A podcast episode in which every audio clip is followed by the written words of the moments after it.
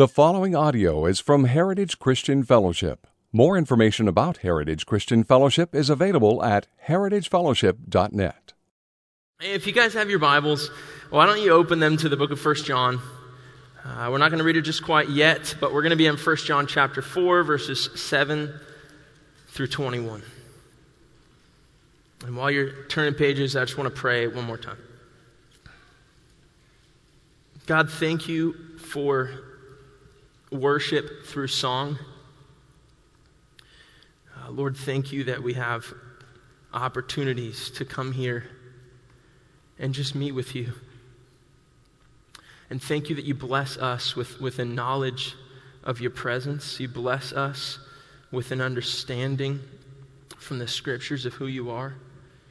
We don't have to guess at what you're like. We, we can read about it. We can find it right here in these pages. And God, for that, we're so thankful. Lord, this morning, would you just let your word shine forth as we seek to magnify Christ and through the teaching of the scriptures and worship and fellowship? God, have your way. In Jesus' name, amen. Well, I want to begin this morning by asking each of us one simple question, and it's this are you a Christian? And while this may seem like an obvious question for many of us, in 2 Corinthians, Paul said to the church at Corinth, Examine yourselves to see whether you are in the faith. Test yourselves. Or you don't, do you, uh, do you not, well, I can't even speak this morning. Or do you not, there we go, Whew, that wasn't even tough, this is going to be a long morning. Realize this about yourselves, that Jesus Christ is in you, unless you fail to meet the test. So I'll ask the question again with perhaps a little bit more detail. Are you a Christian? Or is there evidence or fruit in your life that would clearly point to the reality that you belong to God, that you were born of God, or as Paul just said, that Jesus Christ is in you. Take a listen to a couple verses of what the Bible says about Christians and the salvation process. In 2 Corinthians 5:17, a verse that maybe some of you guys are familiar with, we read this, if anyone is in Christ, he is a new creation. The old has passed away, behold the new has come. So, in light of that, we can ask ourselves, right, have you been made a new creation? Is this evident in your life? Are you different? Am I different than I once was? Already in 1 John, we were asked if we make a practice of righteousness or make a practice of sinning, or if we walk in the light or if we walk in the dark. We can ask ourselves that question, right? Do we walk in the light or are we walking in darkness? In our life, do we see a pattern of, of behavior that, that's ultimately o- obedience to Christ, or are we so in love with the world that we're not concerned with righteousness or light at all? Or what about this? Jesus said these things. These are tough to swallow. If you love me, you'll keep my commandments. If anyone loves me, he'll keep my word. Why do you call me Lord, Lord, and do not do what I tell you? So from there, I ask the question let me ask you this Do you have a desire, and we'll get into this more later, do you have a desire to keep the commandments of Christ? Are you chiefly concerned with obedience to Jesus and His Word?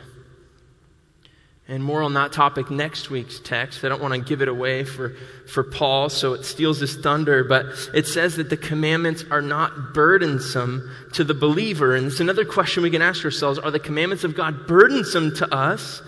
Or, as the psalmist so frequently says, are the commandments, the laws, the statutes of God a delight to us? Do we rejoice in them? There are many other examples laid before us in Scripture, providing a clear picture of what it means to be a Christian and to show us what a Christian looks like. In other words, these, what we've just went through, and many more, are biblical marks of a genuine Christian. And listen, let me just clear something up. This is not, this is not because there are certain elite level human beings that possess within themselves the ability and the drive and the grit to produce this kind of obedience, zeal, and love in and of themselves. On the contrary, these are marks of a genuine Christian because God said they would be. And these evidences in the life of a person is proof that they have been saved by God and loved by God, redeemed by God, and are therefore counted as his children. And if children, heirs. The possession of this fruit that we're speaking of, these evidences, is not and was never dependent on the person and their ability to conjure it up and do all the right things, obey all the right commandments, and be good enough. Here's the reality is that salvation is a gift from God. And it's a gift from God that comes apart from anything we can do. This is Gospel 101. Romans 4 elaborates on this as it dismantles the idea that works play any role in the salvation equation. It says this, and I quote Abraham believed God, and it was counted to him as righteousness. Now, to the one who works, his wages are not counted as a gift, but as his due and to the one who does not work, but believes in him who justifies the ungodly, that's us, his faith is counted as righteousness. It's clear as day, folks. You didn't earn salvation. The gift of eternal life, the forgiveness of your sins are not the wages that you've earned because of your works. They are a gift from God, again, who justifies the ungodly by grace through faith only. Romans 4:16 in that same chapter, he's on the same topic. If you read down a little bit more, it says that is why it, speaking of salvation, depends on faith in order that the promise may rest on grace. And here's the good news and be guaranteed to all his offspring. And that's incredible news, right? God saves. That's why we're all in this room, because somewhere along the line in our journey, we ran into the freight train that is God, and we said, Wow, there's no way I can go on living how I've lived previously. I'm different, I'm changed. God alone saves. And this is so important for us to know in light of our sermon, our text today.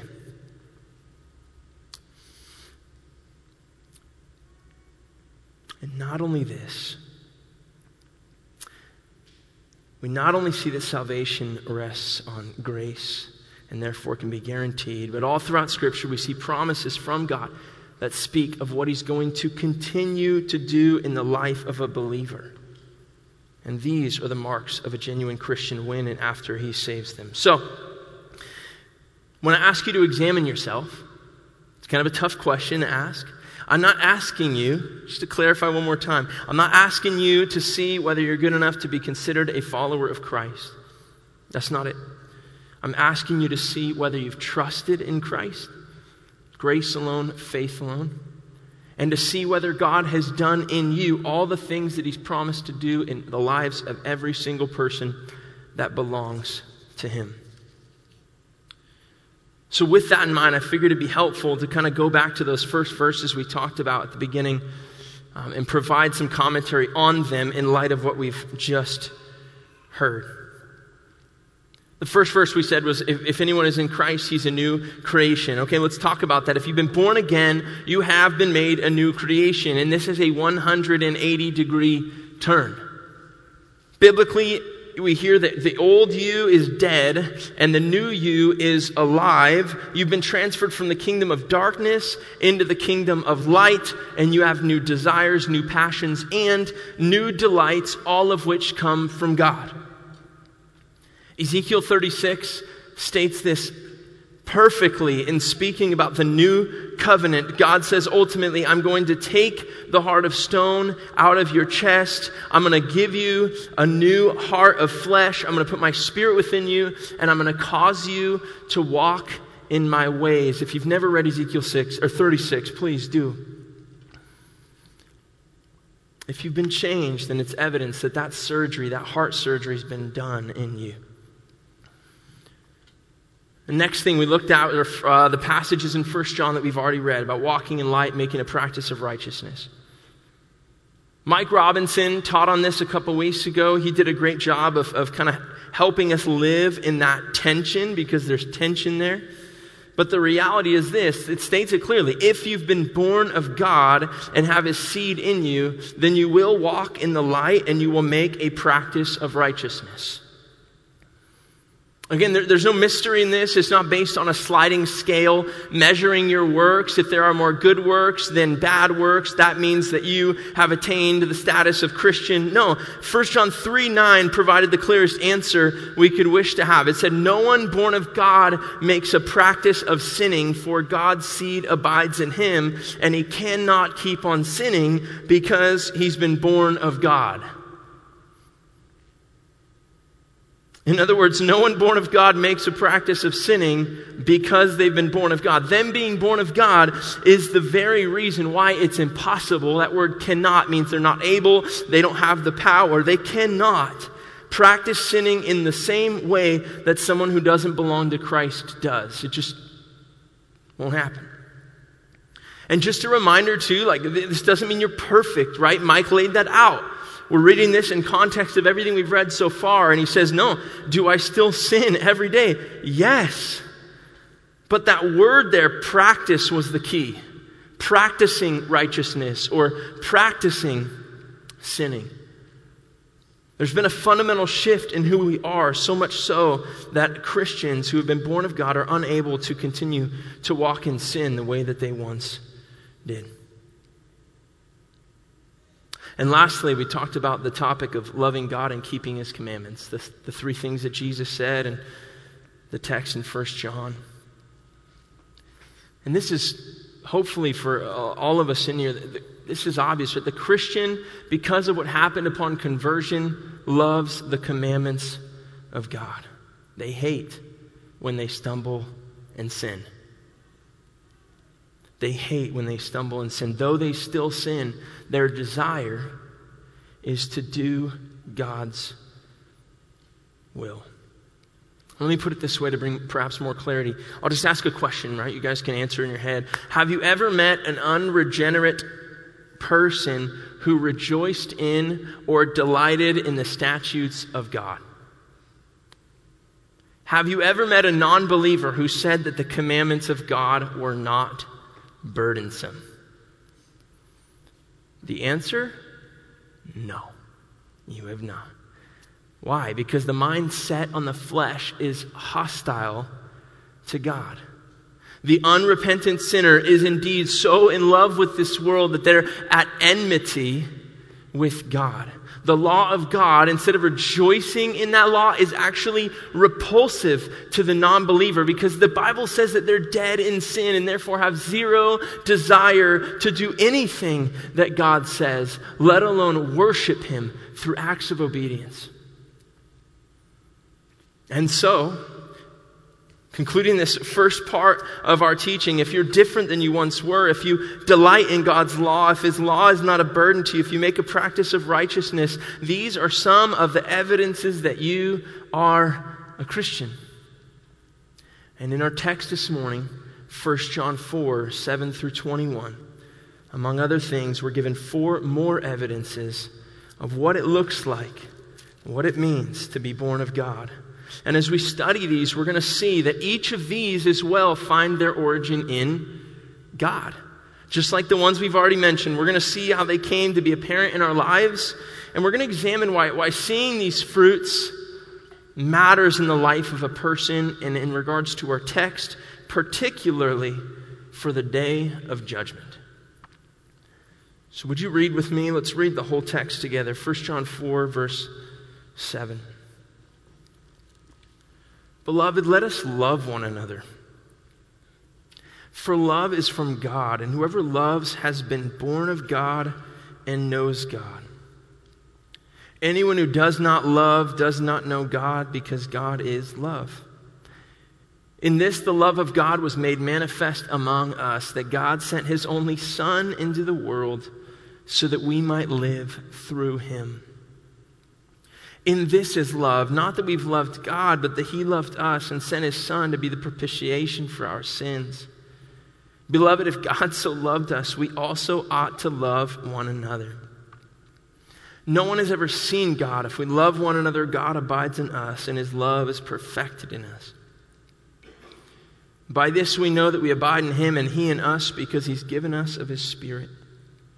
And we've seen and testify that the Father has sent His Son to be the Savior of the world. Whoever confesses that Jesus is the Son of God, God abides in him and he in God. And so we have come to know and believe the love that God has for us. God is love. And whoever abides in love abides in God, and God abides in him. By this is love perfected with us, so that we may have confidence for the day of judgment. Because as he is, so also are we in this world. There's no fear in love, but perfect love casts out fear. For fear has to do with punishment, and whoever fears has not been perfected in love. We love because he first loved us. If anyone says, I love God and hates his brother, he's a liar. For he does not love his brother whom he has seen, cannot love God whom he has not seen. And this commandment we have from him whoever loves God must also love his brother.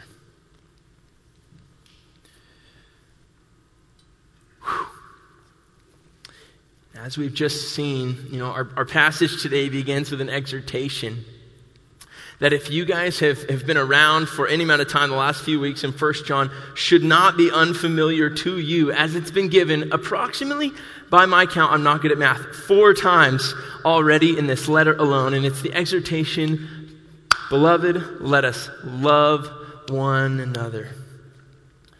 I don't presume to know what was going on in this church what kind of relational tension there was what kind of strife there was but I, am just going to assume that the church or churches that, that eventually read this letter that John's writing to, uh, for them, that they're just like us.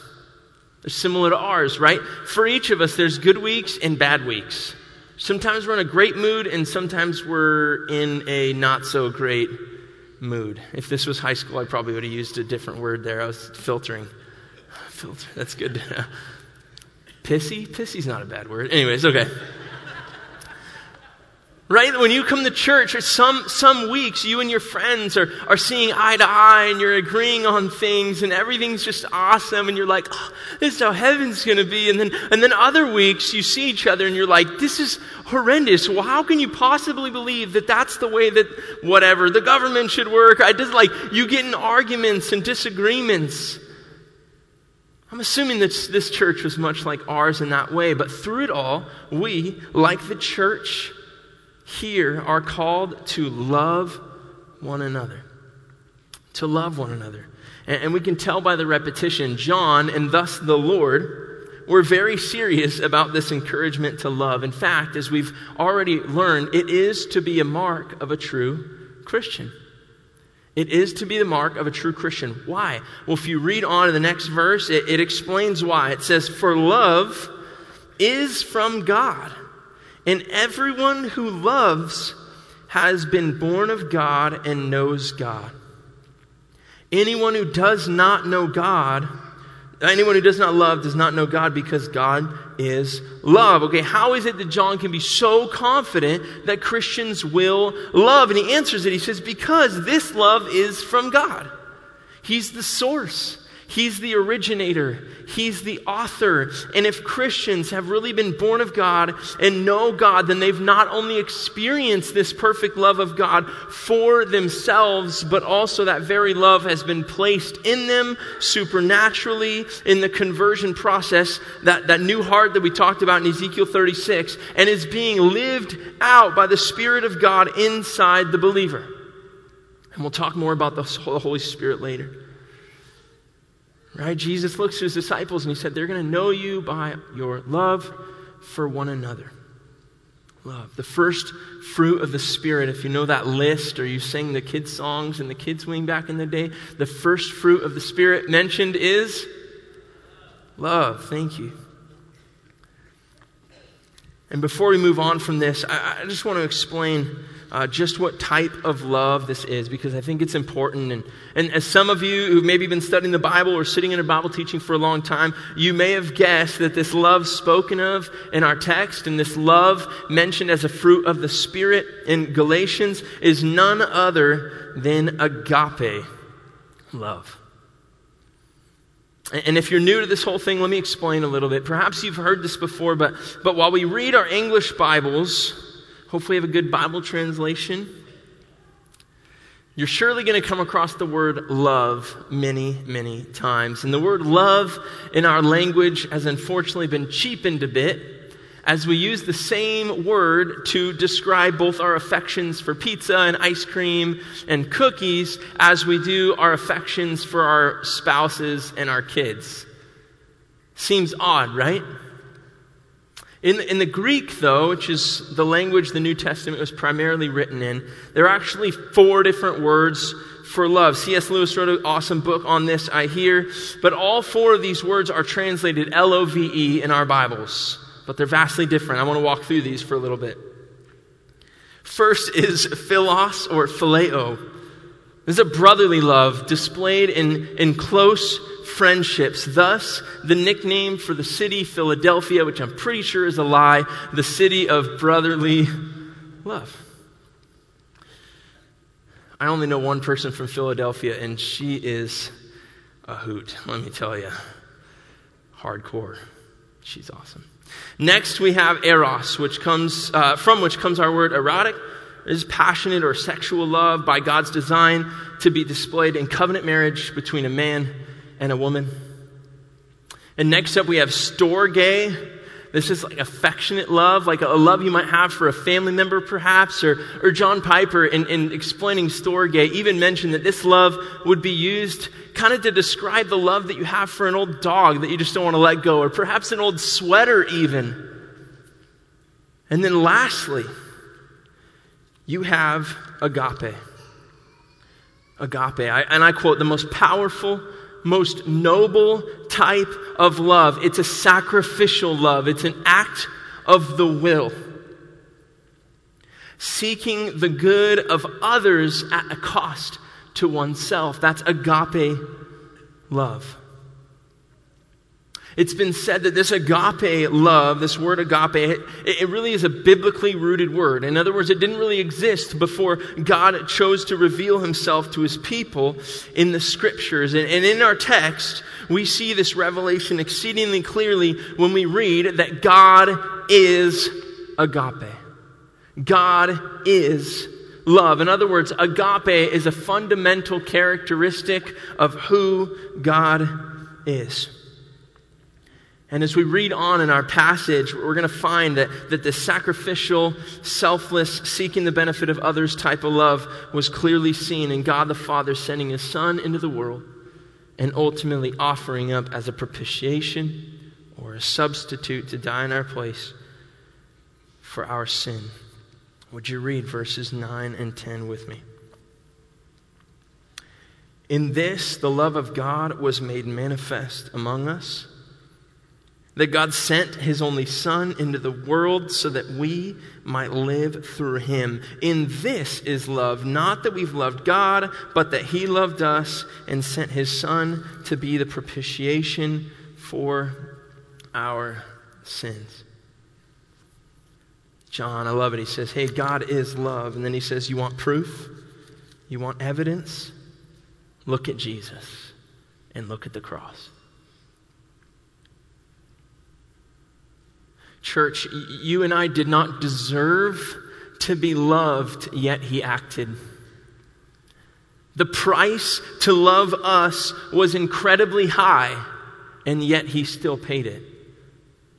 The good shown to us because of this love is eternal life in God and knowing God Himself, which is absolutely astounding. And then, and then to top it all off, God doesn't just put up with us. As some of us, I'm sure, have the habit of thinking, we're like, ah, God is forced to love me because I'm such a screw up and He just loves me because He has to. No, that's not true. The Bible says that He rejoices over us with singing and gladness. The reality is that He loves to save and He loves to love us. So before we move on, I just want to put this before you and say, church, if you've forgotten the love that God has for you, my encouragement would be from this passage of Scripture to preach the cross to yourself. I don't know how many of you guys do that, but preaching to yourself is, is so incredibly important when you're down in the dumps and you can't get out of your own head and you're just wrestling with thoughts that you, you don't really want to have or you're stuck in a rut. Preach to yourself. I was just reading this, this book, intro to the book. J.I. Packer was talking about what he's learned from the, the Puritans. You've probably heard the Puritans, these believers that lived in this, this uh, well, this era, and, and they're incredible, right? He says they're spiritual giants, and one of the things he learned from them is they said ultimately, when you're in a rut, right, basically transform yourself into your favorite preacher and, and act like them and preach to yourself the truth. It is so important. So preach a cross to yourself. Remember Jesus.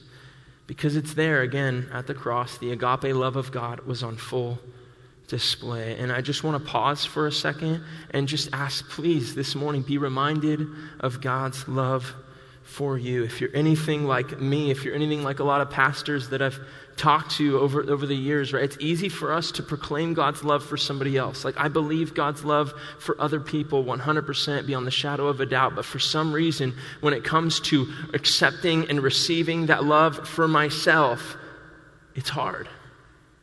It's hard. So, therefore, that need to, to remember these things and to preach that truth to ourselves. And then to close out the first section, we'll read verses 11 through 12, and it just says, And if God so loved us, we also ought to love one another. No one has ever seen God, and if we love one another, God abides in us, and his love is perfected in us. And, and, I mentioned four evidences at first that we're going to see in our text. And at the end of verse 12, right there is number one. It says, If we love one another, God abides in us, and his love is perfected in us. He basically says the same thing in verse 7. If we love one another, God abides in us, and his love is perfected in us. This love, seen clearly in God, has been poured out on us, and thus we too can and should walk in that love if we are his. So we move on to verse 13. We immediately see evidence number two that we've been born of God. And it just says, By this we know that we abide in him and he in us, because he's given us of his spirit. And I hope you notice the common language, right? If we know that we abide in him and he in us, right above this, beloved, if uh, no one has ever seen God. If we love one another, God abides in us and his love is perfected in us. This, this theme of abiding, abiding in God and God in us is all over First John. We see that language in our text as well. But right here, I want to pause to look at this because this is huge. By this, we know that we abide in him and he in us because he's given us of his spirit. Acts chapter 2, one of the, one of the coolest chapters in, in Acts because you see the church begin to explode.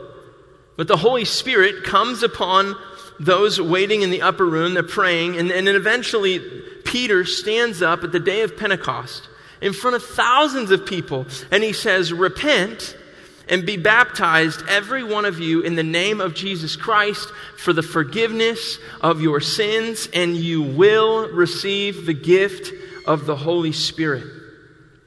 For this promise is for you and for your children and all who are far off, everyone whom the Lord our God calls to himself. And this might seem obvious if you've been a Christian for a while, but, but I'll just lay it out there, right? Pre Christ, pre salvation, you and I did not have the Holy Spirit. We were dirty, sinful, wicked, opposed to God. And though the Spirit was no doubt around us because God is everywhere, He was not in you. But now, the Bible says that things have changed, right? You and I are temples of the Holy Spirit. He actually indwells the believer. Christ is in us, and He is the hope of glory. And just as Peter said, this is obviously a gift. And this happens at salvation, guys. And, and I'm, I know I'm hammering this point home, but this further reminding us that, that the miracle of what happens upon conversion cannot be diminished or belittled. It was a cataclysmic event.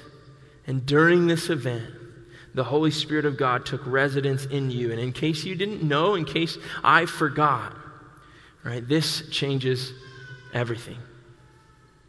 Or at least it should change everything. Listen to Romans 8 as we continue speaking of the Spirit. It says, For all, you don't have to turn there, by the way, I'll just read it. If you want, Romans 8, 14 through 16, but by the time you flip there, I'll probably be done reading it. But it says, For all who are led by the Spirit of God are sons of God. For you did not receive the spirit of slavery to fall back into fear but you have received the spirit of adoption as sons, by whom we cry, Abba, Father. The Spirit Himself bears witness with our spirit that we are children of God. But you've received the Spirit of adoption, sons, by whom we cry, Abba, Father. The Spirit Himself bears witness with our spirit that we are children of God. And not only that, but as we read in Ephesians 1, if we can keep going forever, the Holy Spirit is the seal.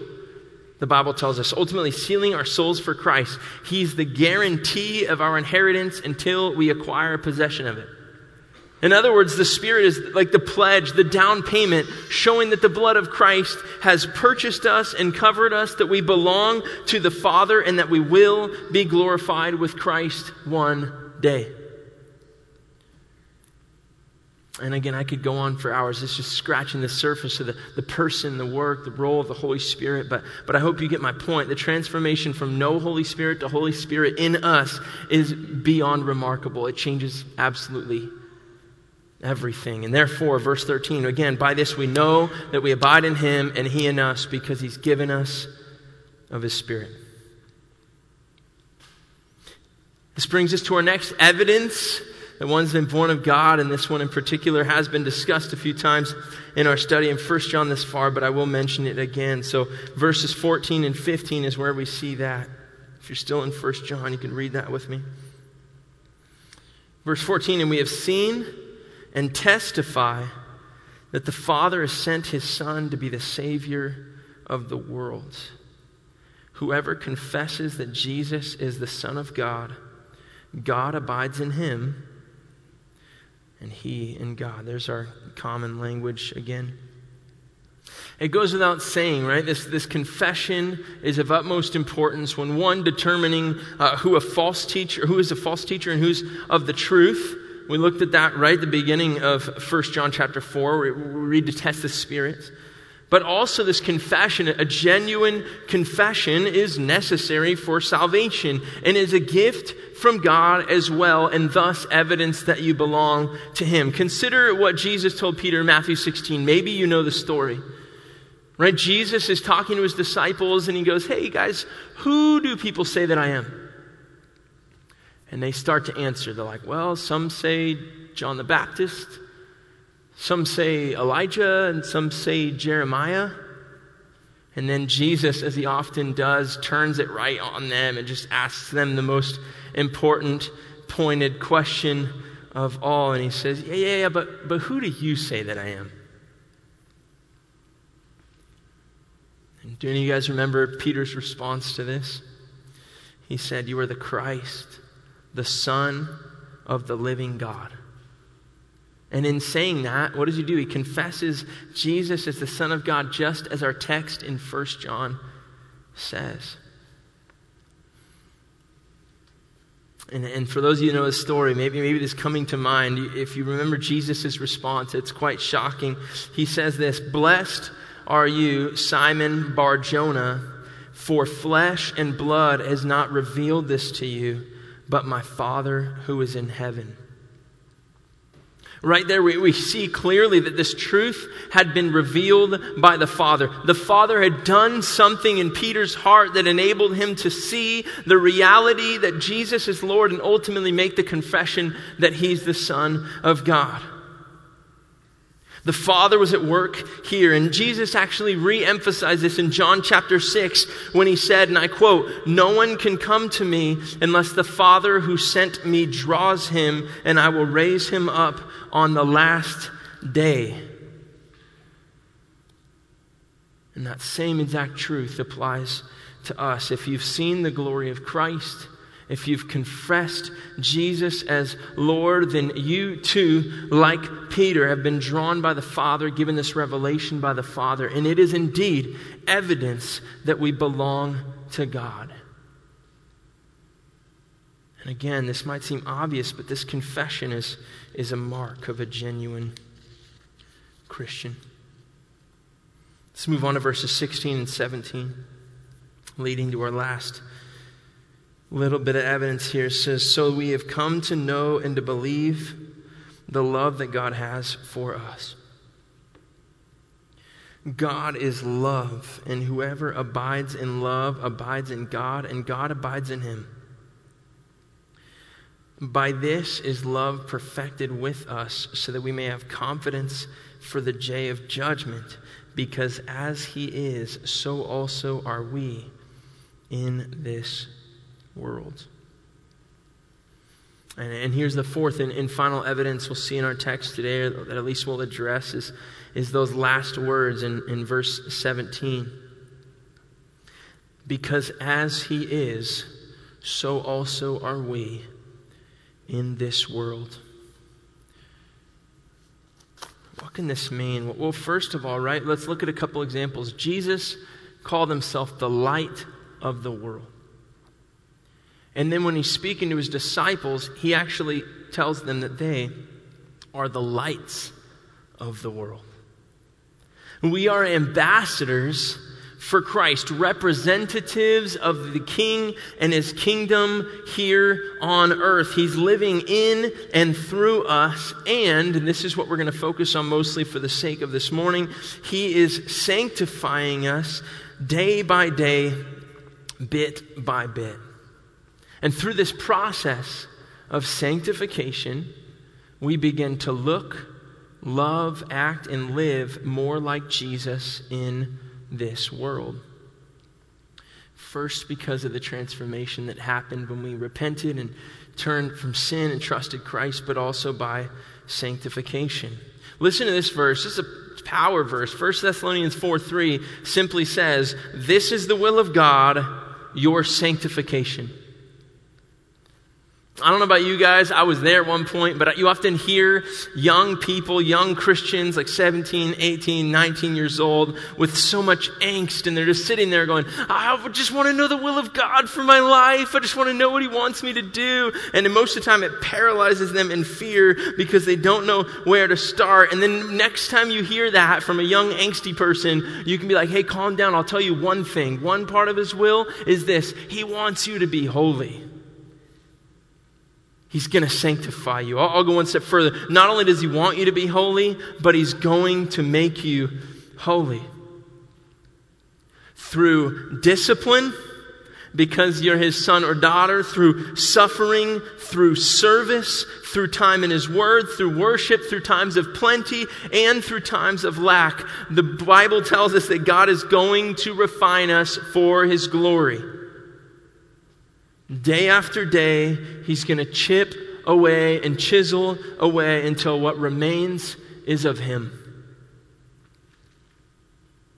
Until what remains is of him. And while this requires partnership and effort on our part, it too is a gift from God. This is something that God has promised to do. And we read that again in Romans 8. If you want to write down to go back later, Romans 8, 29 through 30 it says this For those whom he foreknew, he also predestined to be conformed to the image of his Son, in order that he might be the firstborn among many brothers. And those whom he predestined, he also called. And those whom he called, he also justified. And those whom he justified, he also glorified. Listen, if God has called you to Himself, if He's saved you, if you've, if you've been justified and adopted into the fold, then this is what God promises to do. He says, Look, I will sanctify you. I have predestined you to be conformed to the image of my Son. And at the end of that passage in Romans 8, he says, I will bring you to glory. In other words, a verse that perhaps all of us are familiar with, it says, He who began a good work in you will bring it to completion at the day of Jesus Christ. He will do it. And this is where we return to our original question of are we a Christian? This is why we exhorted you to examine yourself to see whether in, your, in the faith or, or not. Because unfortunately, and you can read about this in the scriptures multiple times, but unfortunately, there are many people, even in churches this morning across our country and the world, that think that they're saved, that think that they're Christians, but are actually not. A lot of times it's because people have told them that, hey, to gain favor with Christ, you have to earn your way there. That's not the gospel. That's not true.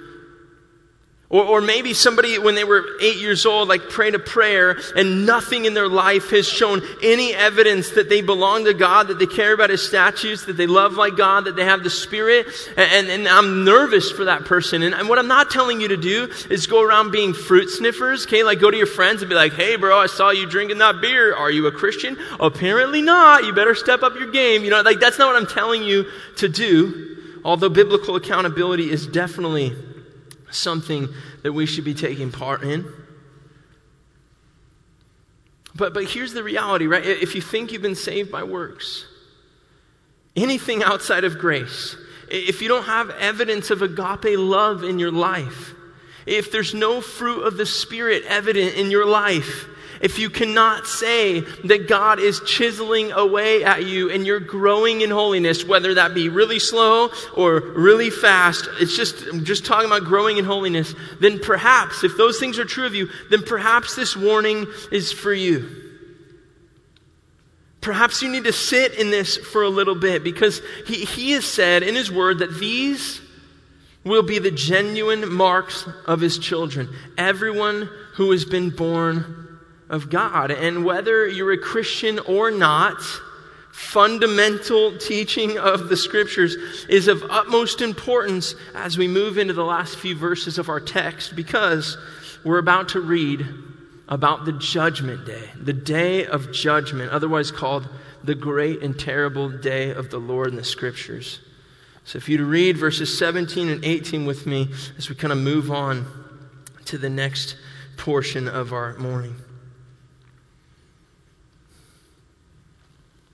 By this is love perfected with us, so that we may have confidence for the day of judgment. Because as he is, so also are we in this world. There is no fear in love, but perfect love casts out fear. For fear has to do with punishment, and whoever fears has not been perfected in love. Before we dive into this idea of confidence and, and fear, I do want to take some time to talk about the day of judgment that's referenced here. On this day, the Bible is clear that every single person who has ever lived will stand before the throne of Christ and give an account for the things that they've done in the flesh, whether good or evil.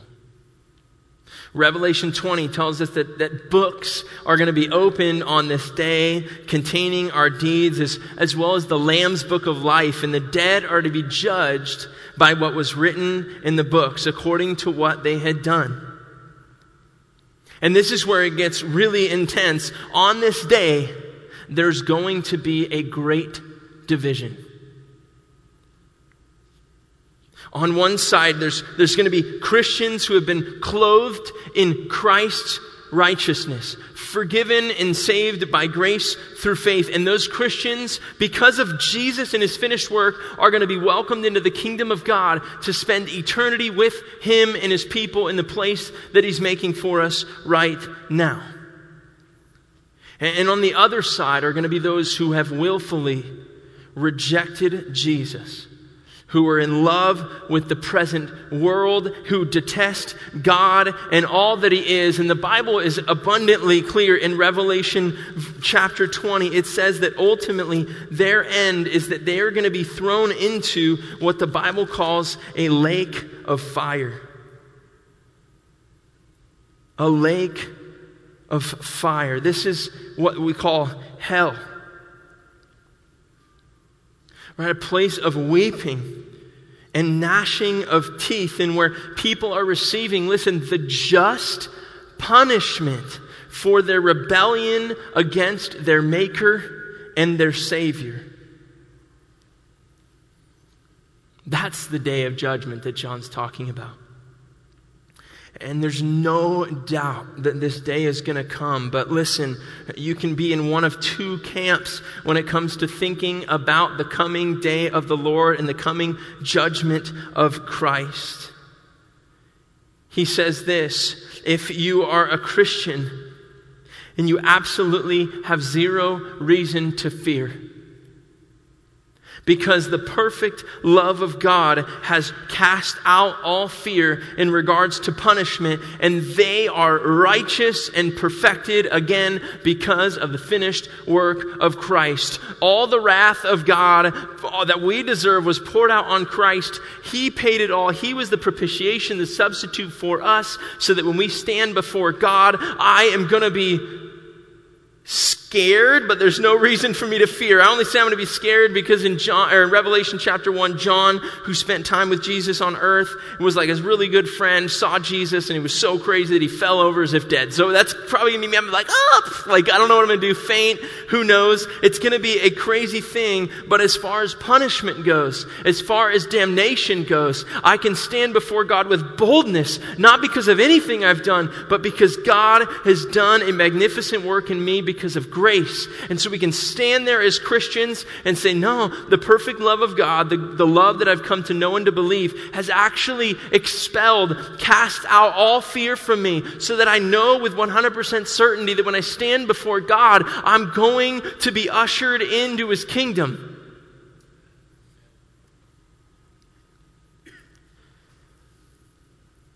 But listen, for those of you, perhaps in this room or listening online, that, that have yet to cry out to Jesus to save them, trusting in his death and resurrection. If, if that's you, then please hear me. The reality is this that you have only to fear. The Bible says this it is a fearful thing to fall into the hands of the living God. Paul, when he's, when he's talking about this judgment day, he says, Therefore, knowing the fear of the Lord, we persuade others. In other words, what happens there is going to be so scary and terrifying for those who are outside of Christ that we're compelled by God's love and when we seek to persuade others because the reality is that we don't want anybody to face that judgment and face that wrath. Even if it be just, our desire is for people to come to know the Lord, to be saved, so they don't have to experience the full wrath of God. So we persuade others. And guys, that's exactly why I'm up here telling you this right now. Because our desire, everybody, every Christian in this room, our desire is for you to come to know Christ. So, what would I tell you to do, right? The Bible says that you can repent. A 180 turn of direction, a change of heart that leads to a change of action. Say, no, no, all right, I'm done with my old life. I'm turning from my sin and I'm going to turn to Jesus and trust in his death, burial, and resurrection, ascension. And you turn to Christ and then you'll know the love that we're speaking of. You'll know the love of which John speaks when he says we've come to know and believe the love of God that he has for us. And here's the cool part, guys. If you do turn to Christ, with a humble heart, genuine repentance, placing all of your faith in nothing but Him and Him alone and His finished work and everything we've talked about up to this point. All, all the, the true markers of a Christian you, you'll see in your life. Right? He will give you a new heart. You're like, I don't, I don't desire Christ at all. Like, I know that the Bible tells us it's going to happen if you're not in Christ, but you, you turn to Christ and He'll actually perform that heart surgery we talked about in Ezekiel 36. He'll give you a new heart. You'll confess gladly that Jesus is the Son of God, even if you spent 60 years never confessing that Jesus is the Son of God and making fun of Christians. God will do a work in your heart where you're like, oh, I see it. I see the glory. I've been blinded for so long. Jesus is the Son of God. And then, and then you'll receive the gift of the Holy Spirit.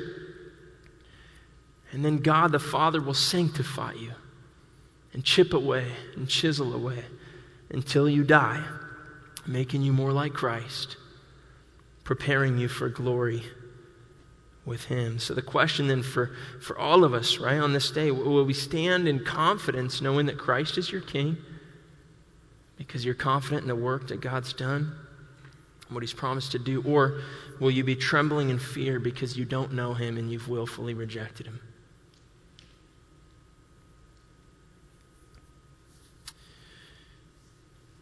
Let's move on to the last couple verses in our text, and uh, we're almost done here, guys.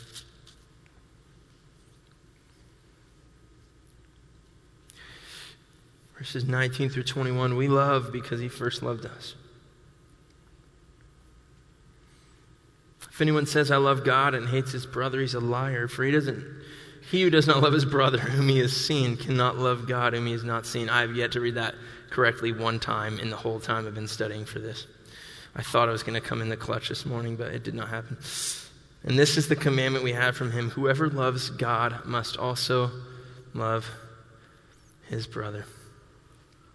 Look, as we, as we read this last two verses, these last two verses, three verses of our text, and we see that once you've come to know and believe the love that God has for you, and, and you're sure of the salvation that God has given you, and you know what Christ has done in your life and your heart, really the only option is to love.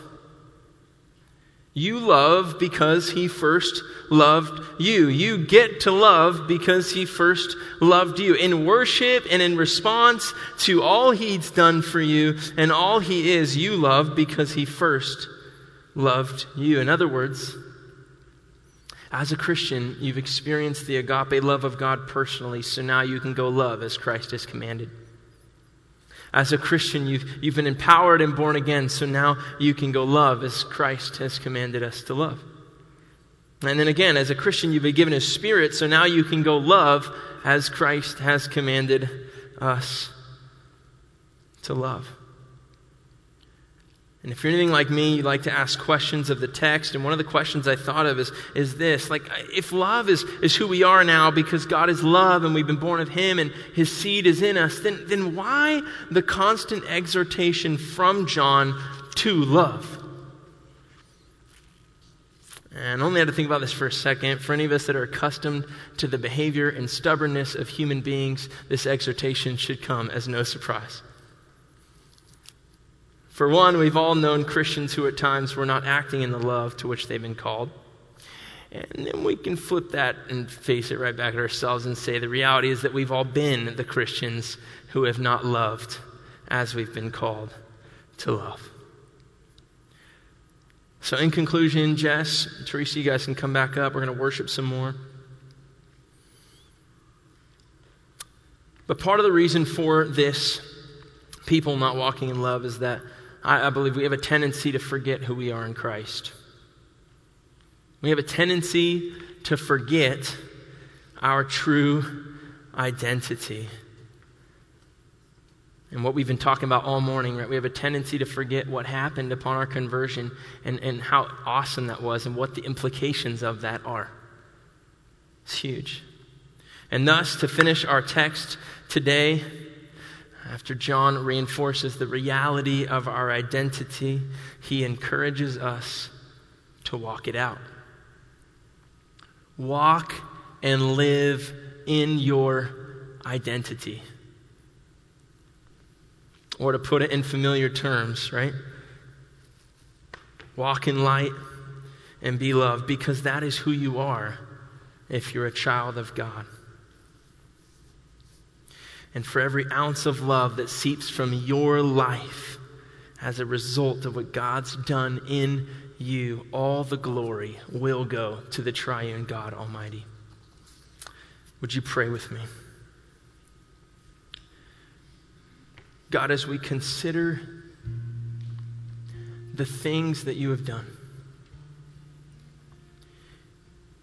my hope is that it would leave us in awe. There's no way I could save myself. The chasm was far too wide, but Lord, you did it. I was so sinful and wicked, there's no way that I could scrub myself clean. But you said, No, I'm going to do the work for you, and I'm going to impute my righteousness to you and forgive you of your sin. And now, Lord, as a Christian, I'm, I'm washed clean. You did that. The reality is this, God. You've changed absolutely everything and you get all the credit and the glory for it. We're just people. I'm still amazed that you would choose to use us, Lord. But you do, and for that we're grateful. Lord, in this time, as we consider how to love others, we consider your great love for us. We just pray that uh, you would allow our hearts to just be open, Lord, to glorify your name as we sing praises. And we pray this in Jesus' name.